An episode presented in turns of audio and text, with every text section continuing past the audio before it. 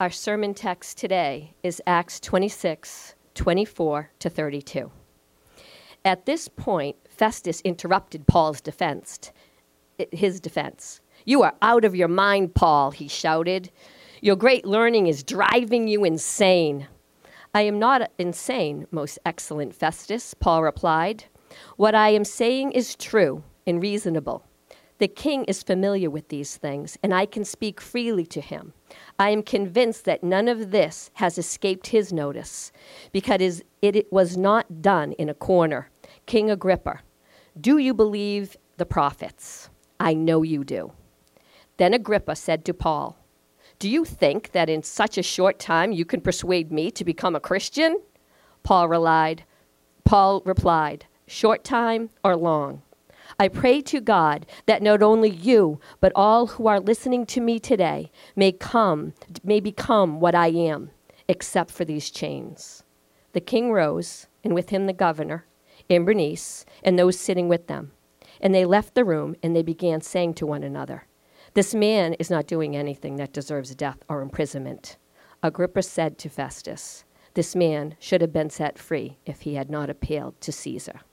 This is God's word. Please remain standing and pray with me for the message.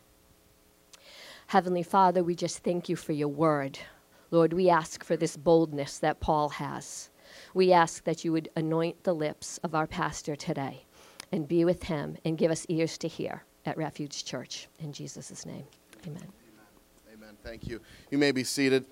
Um, I hope that you all have a great holiday this weekend. Um, with the kids not dismissed, we forgot to dismiss the kids to Sunday school. Yeah, so if you're in here um, and you should be in Sunday school, you can exit now. But um, it's so good to see everybody and happy Thanksgiving. I hope that you have a great Thanksgiving this this week. Um, just want to encourage the, the, people of God to invite people into your home that might not be um, a common face. I know we get kind of in, into our traditions as families to go to aunts or uncles or moms or dads, but just remember people who might not have family or friends to enjoy the holiday with. Invite invite them to your house and just be hospitable to them. And um, it's going to be a great time, and I hope that you do too. You have a wonderful Thanksgiving.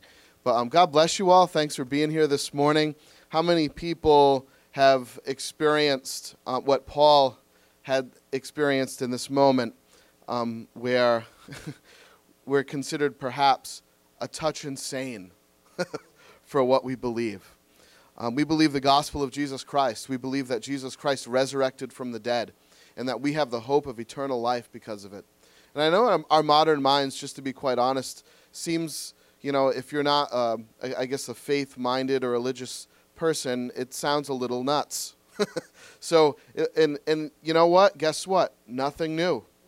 We sort of think that we look back down the quarters of time 2,000 years ago that, you know, people must have just believed this stuff because they were you know they were supernaturally oriented and they had that kind of worldview already. So it was just kind of easy for them to swallow that jesus resurrected from the dead quite the opposite. And this is proof of that. They were not prone to believe in the resurrection. Everything in them was prone to reject it and we see that very clearly in here. So we have something in common with them uh, today in our culture uh, we just left Paul in the pre- presence of vast nobility. Now we're going through the book of Acts. We're almost done, actually. There's just a couple of chapters left in the book, and then we're going to go into um, into uh, the um, the Advent season. We're going to begin talking about the, the birth and coming of Christ and um, everything that surrounds that. That's going to be a lot of fun. And by the way, we're going to have a really great Christmas Eve celebration here.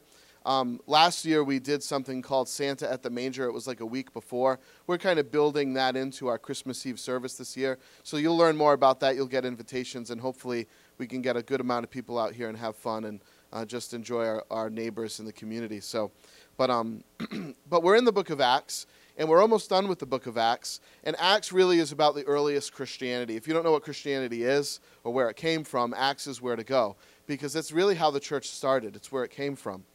So we left Paul. Uh, we've been through 26 chapters now, and we've seen a lot in the book of Acts. And the, really, the life and the work and the ministry of Paul started all the way back in chapter 9 when Paul became a believer in Jesus Christ. And eventually, over the course of the book of Acts, we learn that he was sent out to the ends of the earth to deliver the gospel. And he went to synagogues, he went to pagans, he went all over the place. And we left him um, a, a while back, leaving Ephesus, which is a city in Greece. He had started a church in Ephesus, and they were all weeping at his departure because he said, I need to go to Jerusalem. And so he leaves, he gets to Jerusalem, and he goes through major persecution there. He's basically arrested, and in chap- from chapters 24 to 26, he's on trial, and that's where we are right now. We continue his trial. So, Paul, last week, we saw him recounting his conversion story, how he came to believe in Jesus Christ to King Agrippa. We, so we left him in the presence of vast no, nobility, not as a guest of honor, um, but decorated and praised, but he's in chains, he's on trial. A great royal audience is meeting Paul today with all of their pomp and all of their glory. So he's trying to explain to them how he became a Christian, how Paul, a Jew who once persecuted the church, killed the church, now is a follower of Jesus Christ. How did that happen? So he's trying to present this, defend himself um, towards very angry crowds and towards this judicial system. So he's in front of this great royal audience with all their pomp and with all their glory. Why is he even there? Remember, he appealed to Caesar in his last trial. And this required the governor, his name is Festus. Um, this required Festus to send Paul to Rome. He had to now, okay? It's true that Paul have, could have been released had he not appealed to Caesar. We see this when Agrippa says, if you recall, this man isn't doing anything that deserves imprisonment or death. So at that point, but because he appealed to Caesar, to Caesar he goes.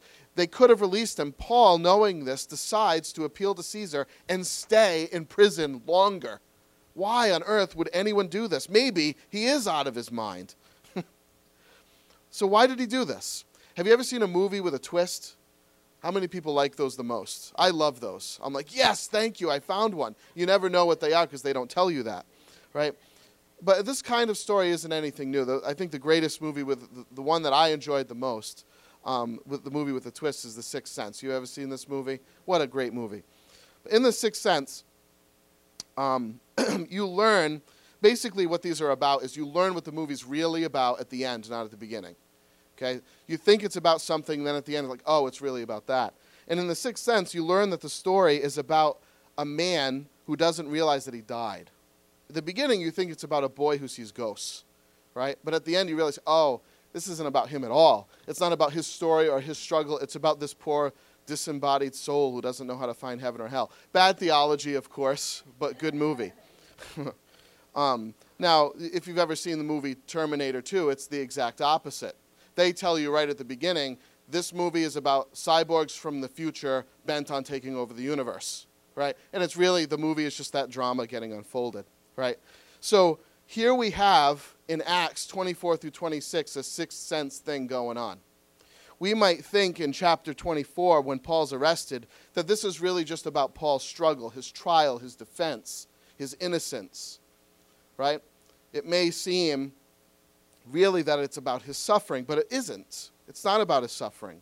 We learn why Paul decides to say, stay in prison, decides to go on to this royal tour all the way to Rome in verse 29 he says to Agrippa, I pray to God that not only you, but all who are listening to me today become what I am, except without these chains. He decides to take on suffering so that the people who are causing the suffering would be released through the gospel. That's what this is about. It's not about Paul's trial. It's not about his pain. It's about his desire to persuade people to come to faith in Jesus Christ, that their spiritual chains would be loosed. So he would take on physical chains so that their spiritual chains would be loosed. Paul was there to persuade great and small alike that Jesus was alive, alive from the dead. Agrippa needed to hear it, Festus needed to hear it, and friend, you need to hear it. Jesus is alive. He came, Paul came to, uh, excuse me, Jesus came to rescue any repentant sinner from infinite separation from God. That's why he was there. That's why Paul was there, pleading to this great royal crowd, to Agrippa and Festus, to come to faith in Jesus Christ. Now, how do you persuade anybody? How do you persuade modern minds that Jesus Christ is the Messiah? That they essentially should turn from their possessions and their passions and affections and follow Jesus exclusively. Now, you might be sitting here today and you're wondering, why on earth would I do that? I like my relationships. I like my husband, my wife, my aspirations for family and for wealth. Why on earth would I follow Jesus Christ? Friend, how can I persuade you? How did Paul persuade Agrippa? Did he persuade Agrippa? But how, how do we persuade anyone to do that? That Jesus is more lovely, more beautiful, that he's the pearl of great price, the treasure that we think is going to buy us happiness, whatever that might be, that Jesus is worth more. I'm here, friend, to tell you today that that's true, to persuade you. To persuade you. You say, well, I'm already a Christian, I'm already a believer. But do you live like that? we forget as Christians to stir up the gospel affection in our hearts. We get distracted. We go back to just similar patterns and we forget that we have a hope of eternal life, that Jesus Christ is better. He's better. A great, the greatest question I think that we can ask, I'm, the point of this sermon is how do we persuade? What, did, what was Paul doing to persuade his hearers to believe the gospel? How do any of us come to believe anything? How are we persuaded by anything? What do we use to inform ourselves to know if something is true? I, could, I could come up here and take this mic and say anything. I could say Captain Crunch will save your life, right? Like, I could make up whatever I want to make up. How, and, and you know, right? So we all know that. We're all skeptical. We're all Americans. We all test things, and, that, and we should. So what's Paul doing is, is, is faith or just a blind, uh, a blind leap? And that's what I want to look at. There's a great question. 300 years ago, the Enlightenment taught us that reason reigns. Right? The only way that you can know if anything is true is if you can test it with the scientific method, right? Empirical proof. And, and, and this is sort of carried on even to this day, even though it's 300 years old. But for secular people, I don't know if you know this, this is kind of falling off.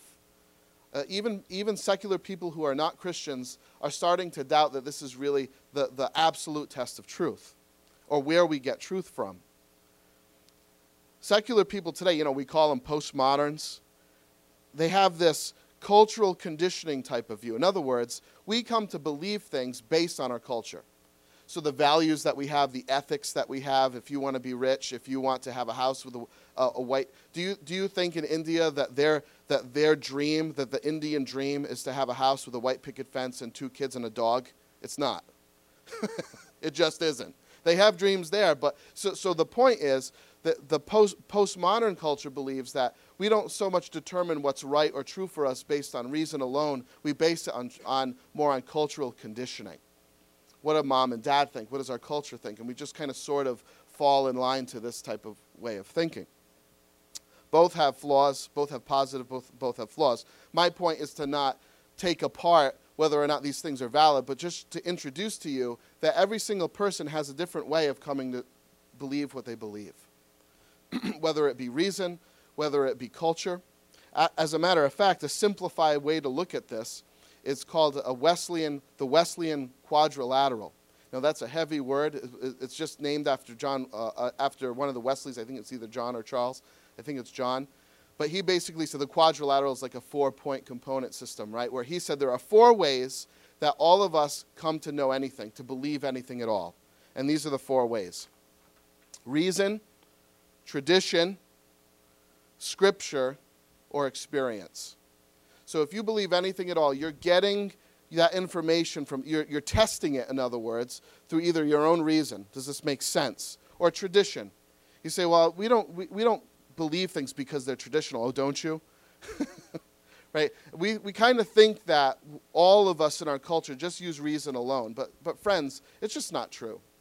Uh, even in our culture, and it's very modern, it's very intelligent, but even in our culture, we just kind of take things from our fathers and say, okay. We don't really test them. It's just, it's just kind of, we, we assume that they did the research and that they're right, and, and we just kind of carry it. But reason, tradition, scripture, and experience different cultures and worldviews utilize all of these. They, they, they're basically their authority for truth. So, in other words, let me explain this to you. In a highly religious authority, if something isn't making sense, what do they turn to first? In a religious culture, they'll turn to Scripture. Well, what does the Scripture say? And if it doesn't make reasonable sense in their mind, they won't, they'll say, okay, it doesn't really matter because Scripture says it. I don't have to make sense of it. Okay, do you follow that? Well, in a highly secular culture, reason will reign. So if Scripture's not saying making sense, they'll say, well, the Scriptures are incorrect. Reason reigns. You see, there's a hierarchy, but they're all in, in every culture. I think there's an element of each um, in uh, of each of these in those cultures.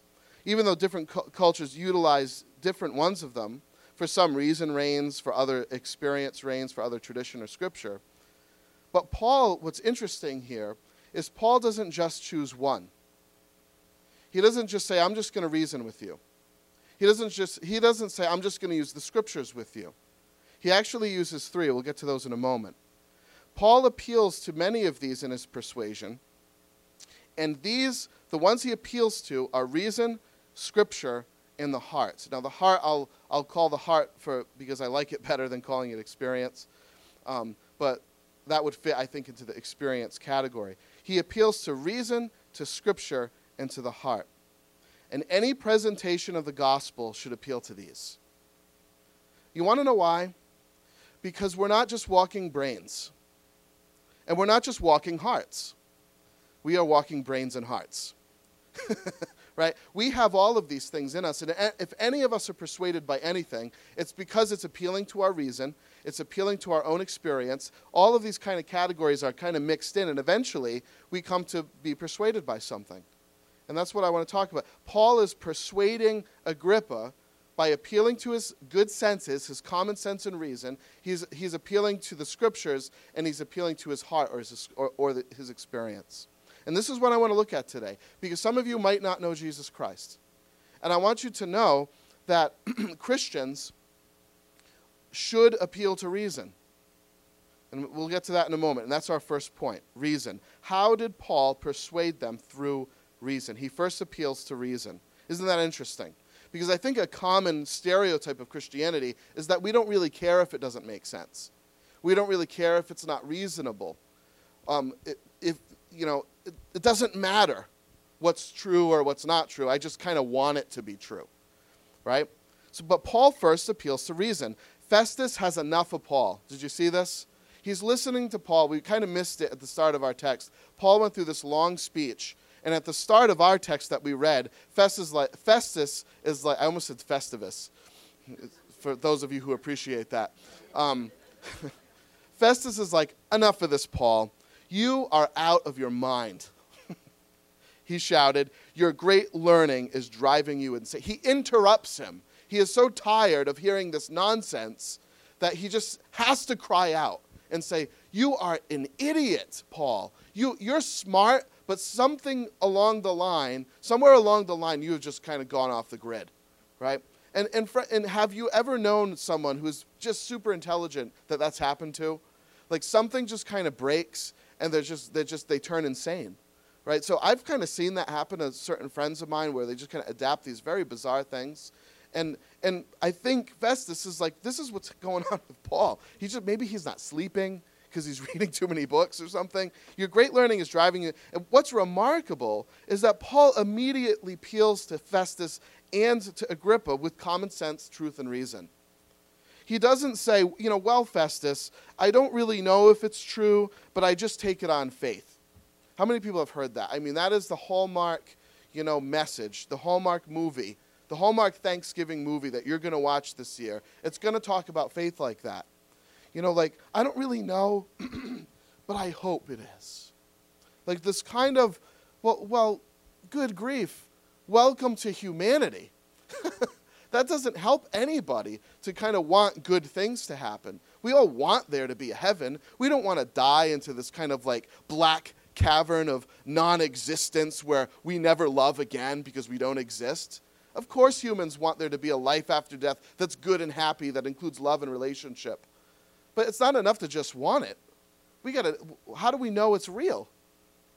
How do, we, how do we know we're not just making this up and this isn't just some, like some quiet, quiet desire of the heart?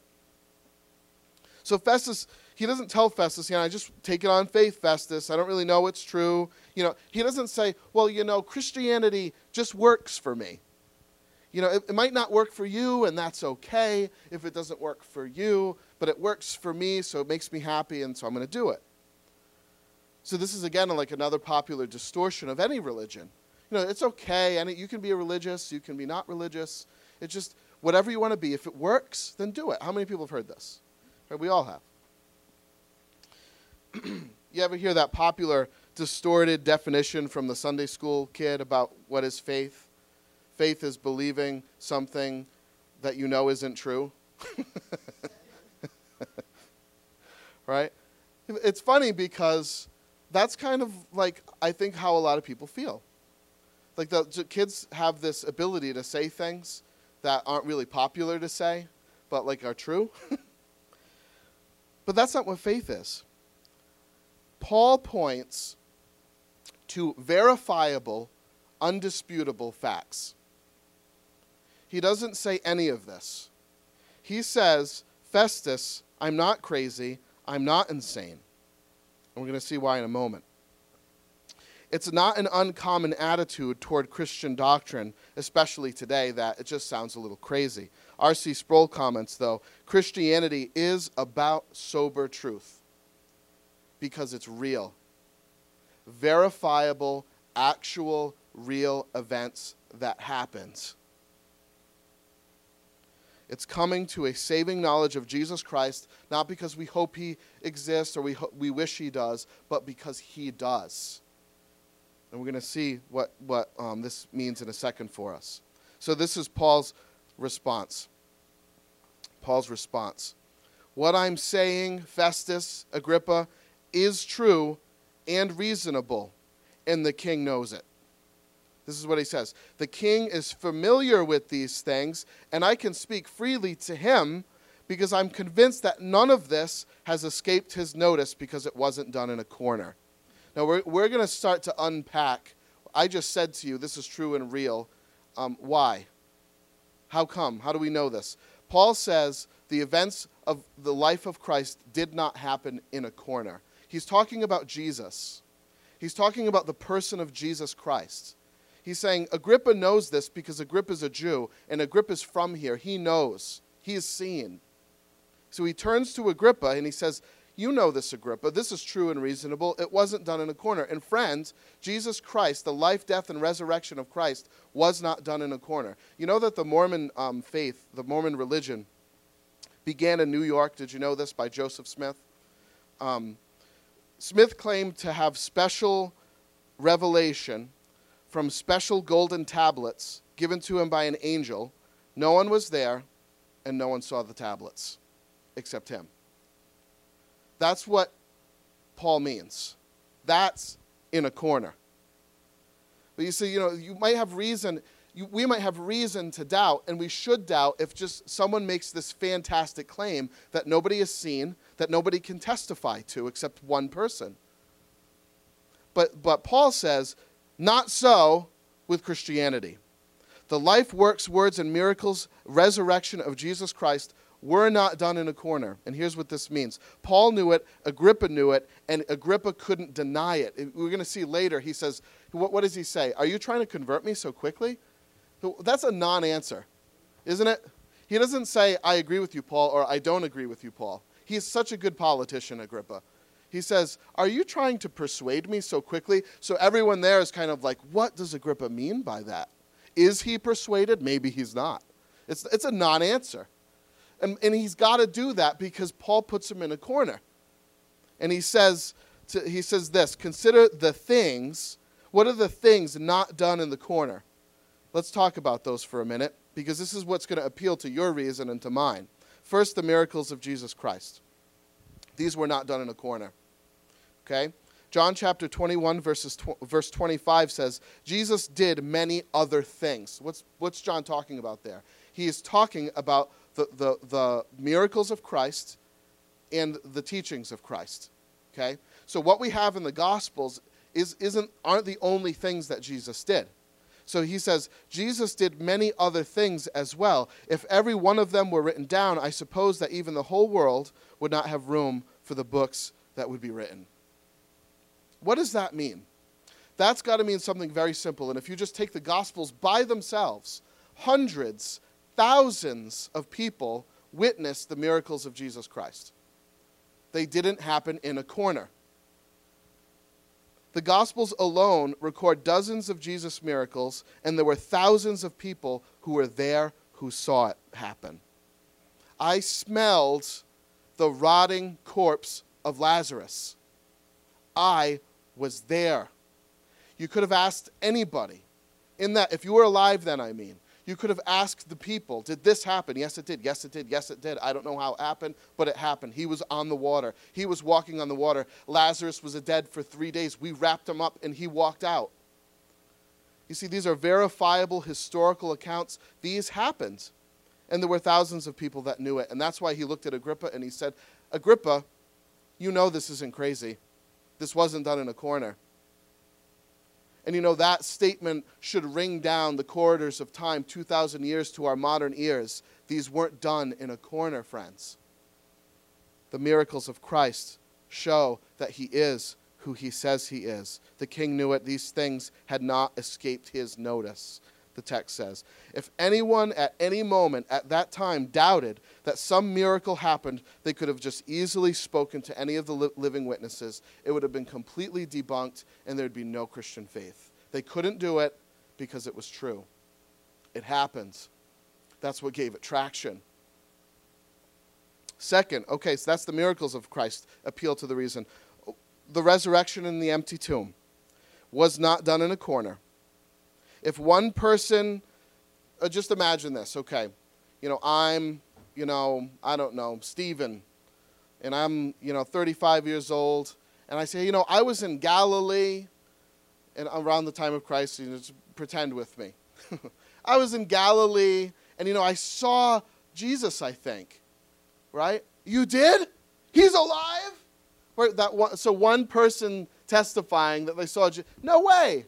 No way. Who are you? What's your name? Where were you? Are you sure it was him? If it was one person, even if it was two, there would be cause to doubt, like maybe Jesus isn't alive. But do you know that in 1 Corinthians 15, in one occasion, Jesus Christ appeared to 500 people? Luke, Dr. Luke, who wrote the Gospel of Luke, said, Listen, I'm writing an orderly account of everything that happened to Jesus Christ. If you doubt it, just go to the people that saw it. They're alive still. You see?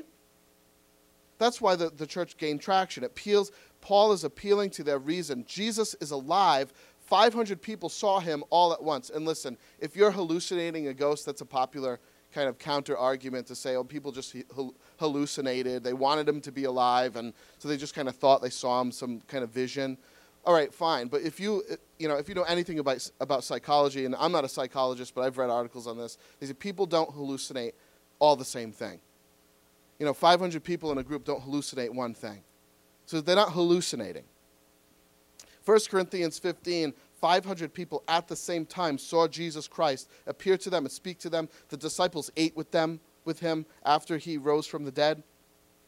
One wise scholar noted that Agrippa, uh, Agrippa replied, I mentioned this, Are you trying to persuade me? He didn't say, You know, this guy's nuts. I, does anyone know what he's talking about?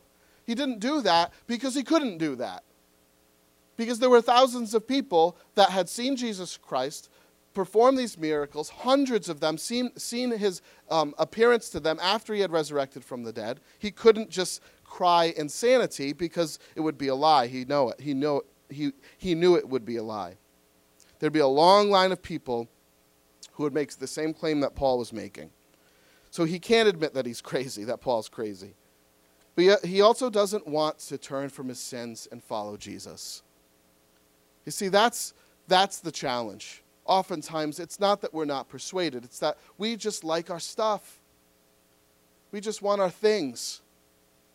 We want multiple sexual partners or just an easy life, right? Like where, where we don't, we're not obligated to follow Jesus. And that's really why we end up not following Jesus oftentimes. So he can't admit he's crazy, but he doesn't want to turn from his sin and follow. No, no, okay, so we looked at the, the miracles of Christ, the resurrection of Christ. What's the third thing that we can appeal to our senses with, our reason with? I think, number three, the person of Jesus Christ himself. And just consider this with me.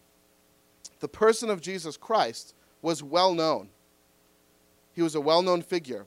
Who had not only performed these miracles and resurrected from the dead, but spoke many sermons, showed great compassion to all sorts of people, his, he would have been known in that time frame that he existed and what he was like and what he said.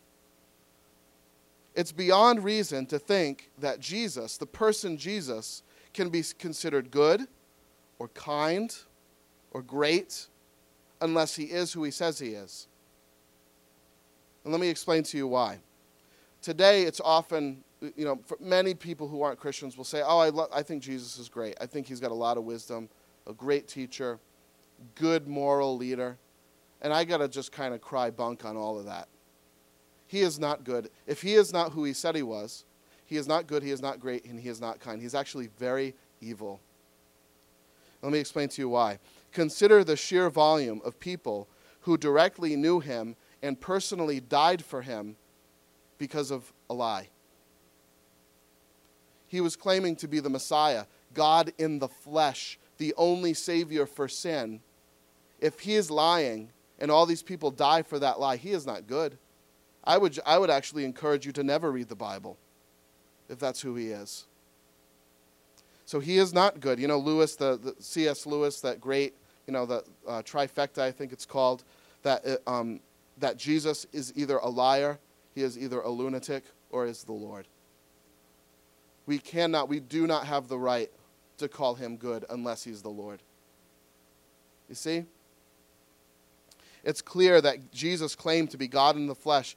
It's the only, that his name is the only name by which man can be saved and escape the awful consequences of sin.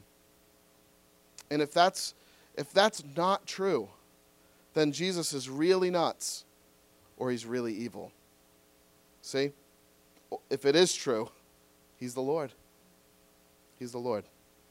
So Paul appeals to reason. We can't reject Christianity because we don't like it. Get in line. Shouldn't, look, I've said this to, to you guys before. Wouldn't you expect that if there is a God, that there's going to be something about him that you don't like? right? Because you're not him. You're not him. If, if you're God, if you liked everything about God, what does that tell you? That you're God. You're your, you made him. That's why nothing about you about him offends you, because you made him up. He's you. If there is a God and that God is not us, he's going to rub us the wrong way sometimes. We're not going to understand him. It's not going to make sense. What he says at times isn't going to make sense, and we're going to have to work through it. We should expect that if there's a God and he is real. See? So, Paul, um, so, so we can't reject Christianity because there are elements of it that we don't like we should expect that if there is a God, that there are going to be elements about him that we won't, we won't like.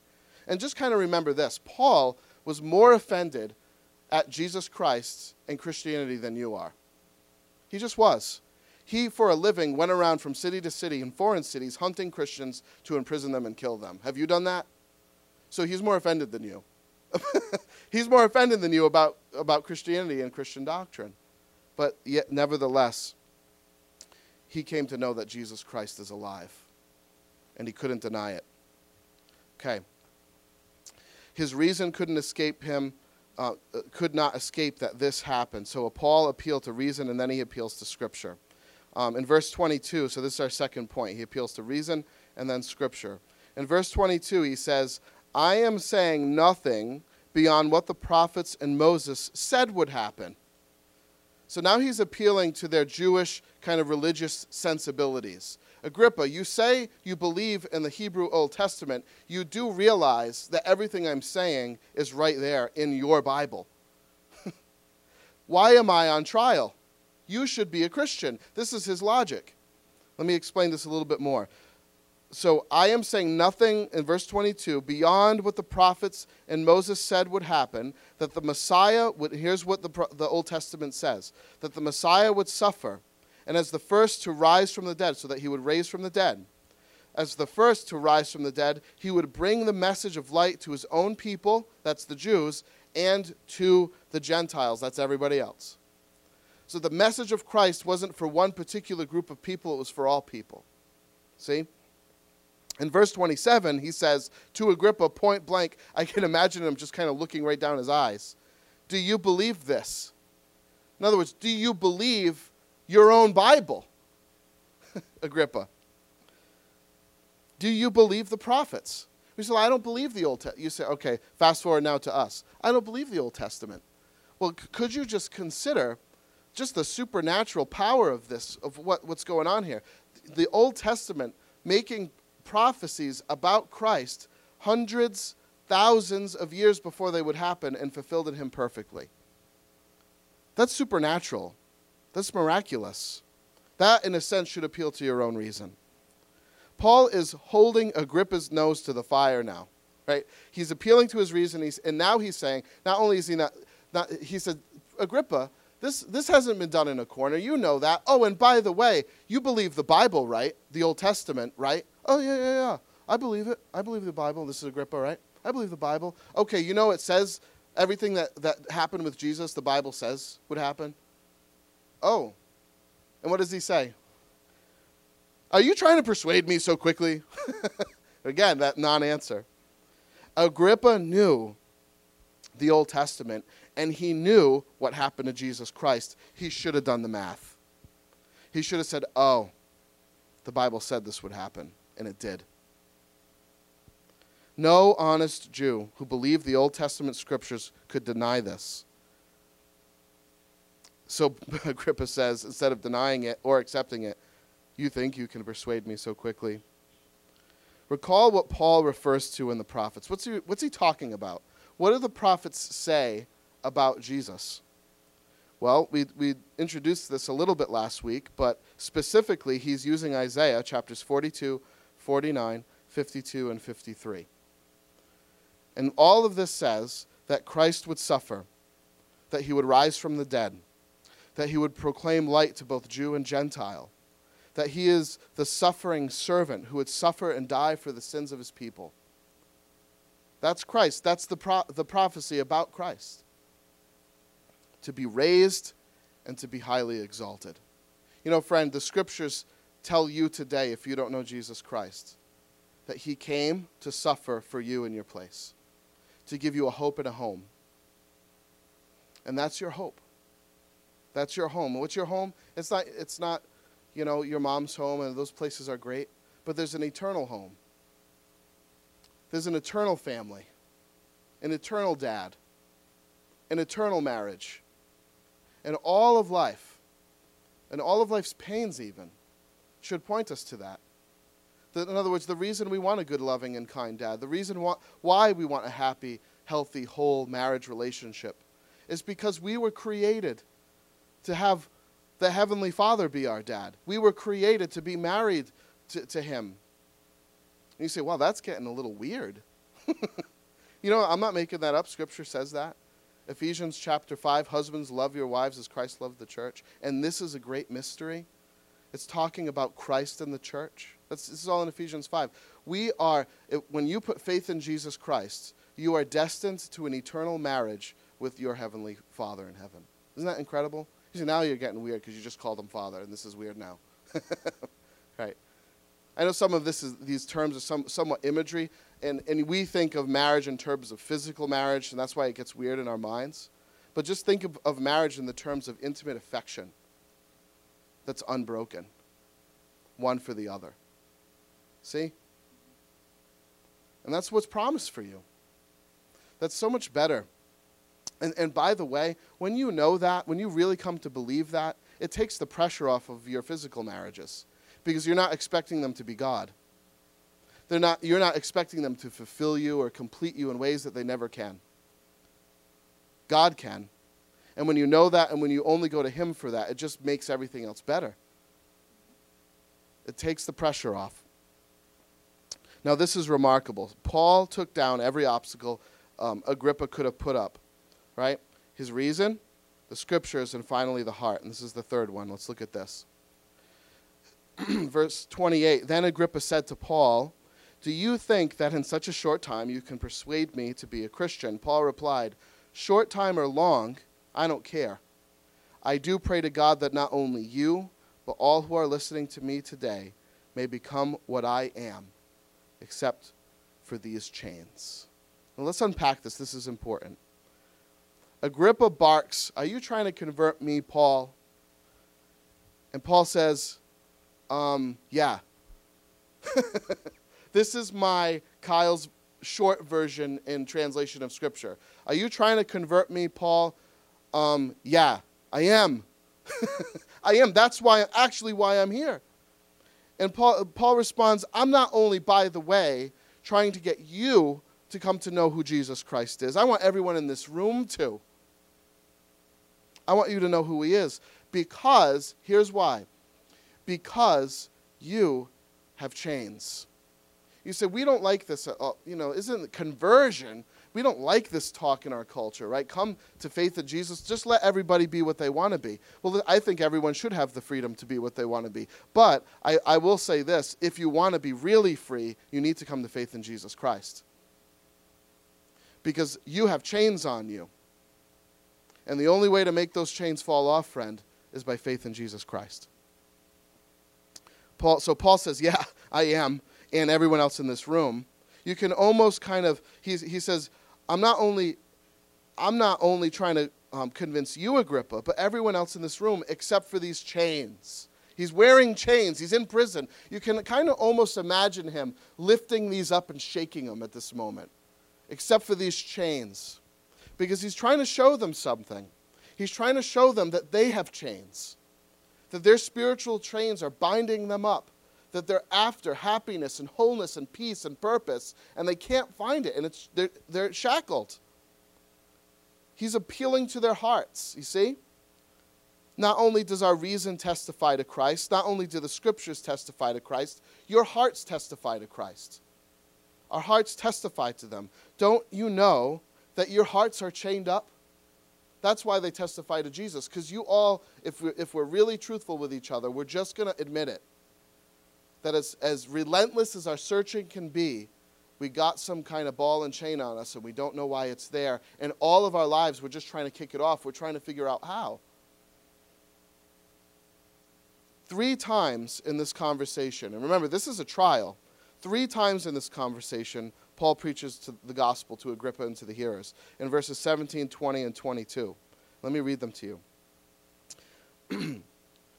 I am sending you to them, he's testifying now of, of his own conversion. I am sending, so this is Jesus Christ speaking to Paul. He's testifying to, to the hearers. I am sending you to them to open their eyes, to turn them from darkness to light. You see, imagine sitting in the room like, okay, so, what Paul is telling me is that Jesus sent him to us to turn us from darkness to light. What's the implication? We're in the dark.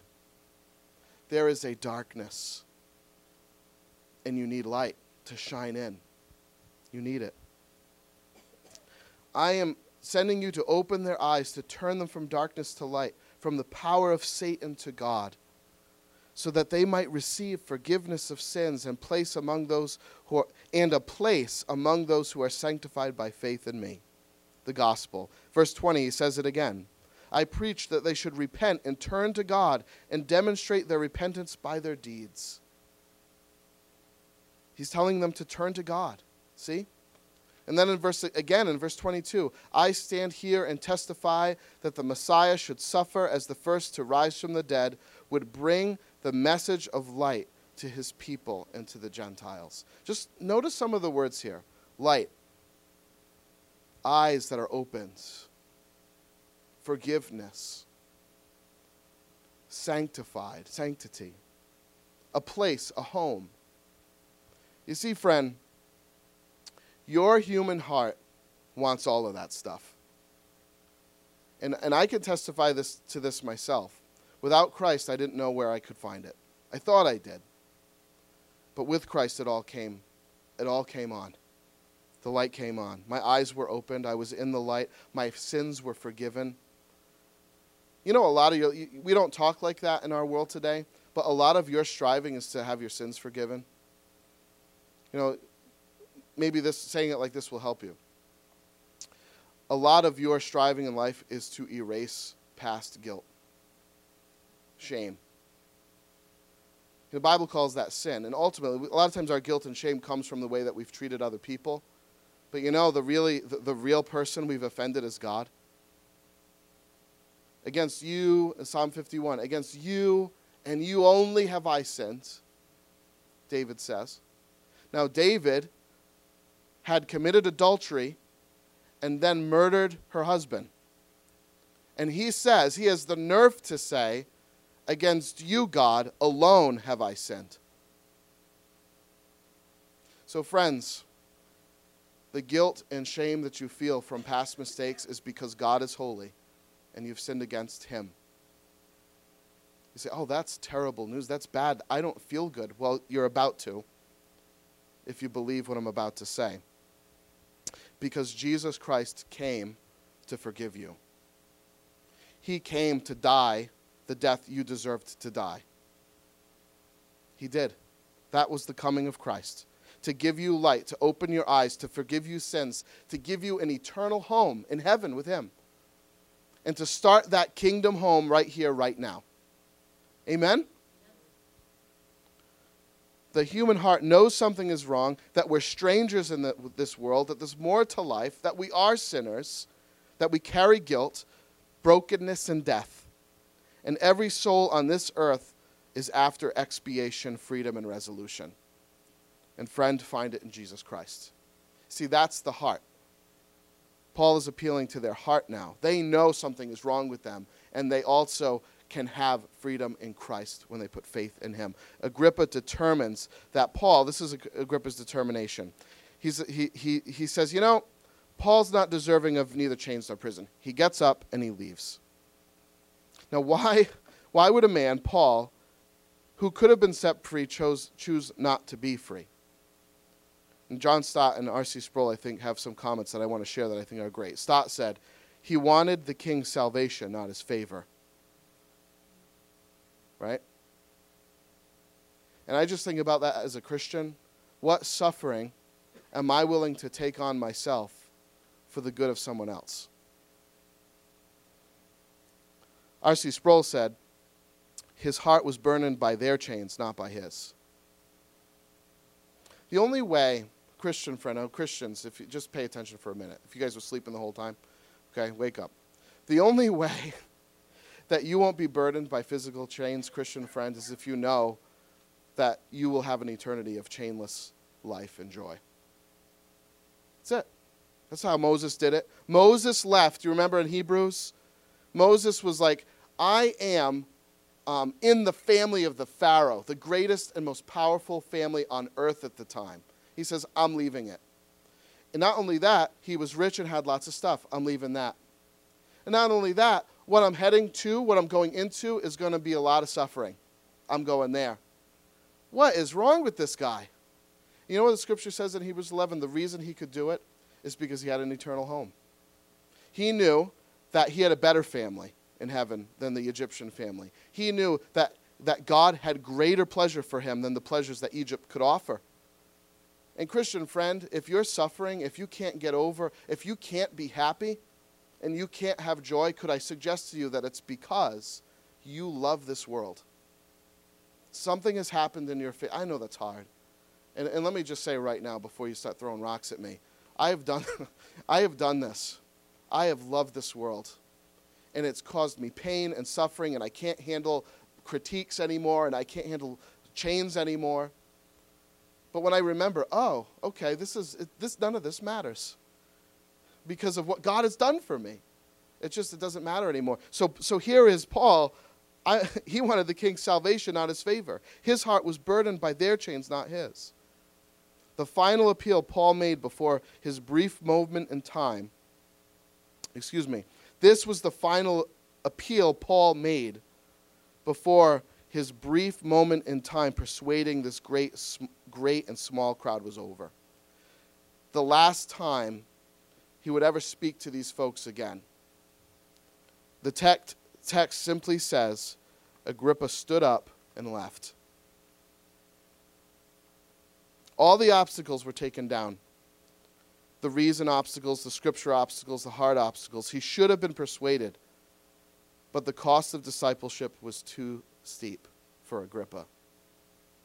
You know that the, the King James Version says that Agrippa's response to um, you remember I've said, you, um, I, can you, you think you can persuade me so quickly? You know, the King James Version says, almost thou persuadest me. Wow. You know, friend, you can leave this morning and be almost persuaded, and you'll miss it. And I just want to encourage you before we get up and leave to not be almost persuaded. Trust in Jesus Christ, believe in Him, and you will be. Let's pray. God, I pray that we wouldn't be like the rich young ruler who, because we have so much possession, so much passion, so much pleasure, that we aren't willing to follow Christ. Help us to see the great irony in that. Because your word says that when we follow Christ, there are pleasures at your right hand forevermore. That we will be crowned with glory. I pray, Lord, that we would want you more than this world, that you would help us to have faith. And friend, if you're not he- if you're here this morning and you're persuaded, trust in Christ. Don't be almost persuaded. Trust in Christ, be persuaded.